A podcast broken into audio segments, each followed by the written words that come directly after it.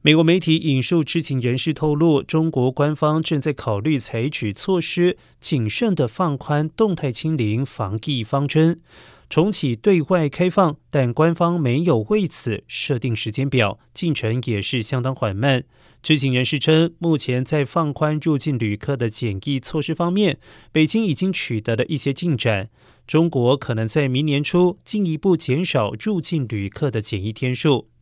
从目前的十天集中隔离七天、居家健康监测三天，减少到七天。而在中国内部防疫方面，中方官员也已经通知零售企业，最快在本月内逐步减少核酸检测频率。部分原因是大规模核酸检测成本太高，而官方也计划减少数千个核酸检测站。